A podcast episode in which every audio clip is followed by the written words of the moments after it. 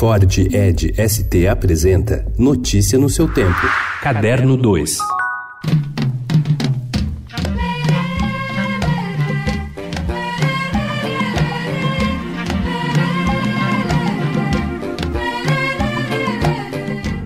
Foram seis anos de trabalho meticuloso, que incluiu visitas a 12 países na África, Europa e América do Norte, além da leitura de quase 200 livros. Um esforço que faz parte do estilo de Laurentino Gomes, jornalista que se tornou best-seller ao publicar uma trilogia 1808, 1822 e 1889, que mapeou os principais eventos históricos do Brasil no século XIX. Agora ele inicia outro projeto triplo, que começa nesta sexta-feira com a chegada do livro Escravidão, volume 1. É o ponto de partida de uma viagem que continua no próximo ano com a publicação do segundo volume e termina em 2021, quando deverá sair o último livro. Trata-se do mais importante fato histórico do país, no entender de Laurentino.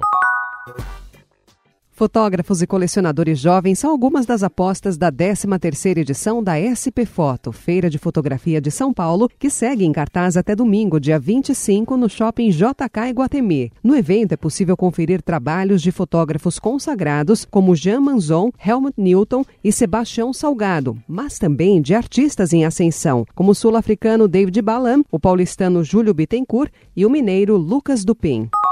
Ministério Público Federal no Rio informou ontem a abertura de inquérito civil para investigar a suspensão de edital com séries de temas LGBT, que já recebeu críticas do presidente Jair Bolsonaro. O MPF quer saber se o governo vetou nominalmente quatro produções com temática LGBT selecionadas no edital. Em live transmitida pelo Facebook na semana passada, o presidente Jair Bolsonaro criticou essas produções.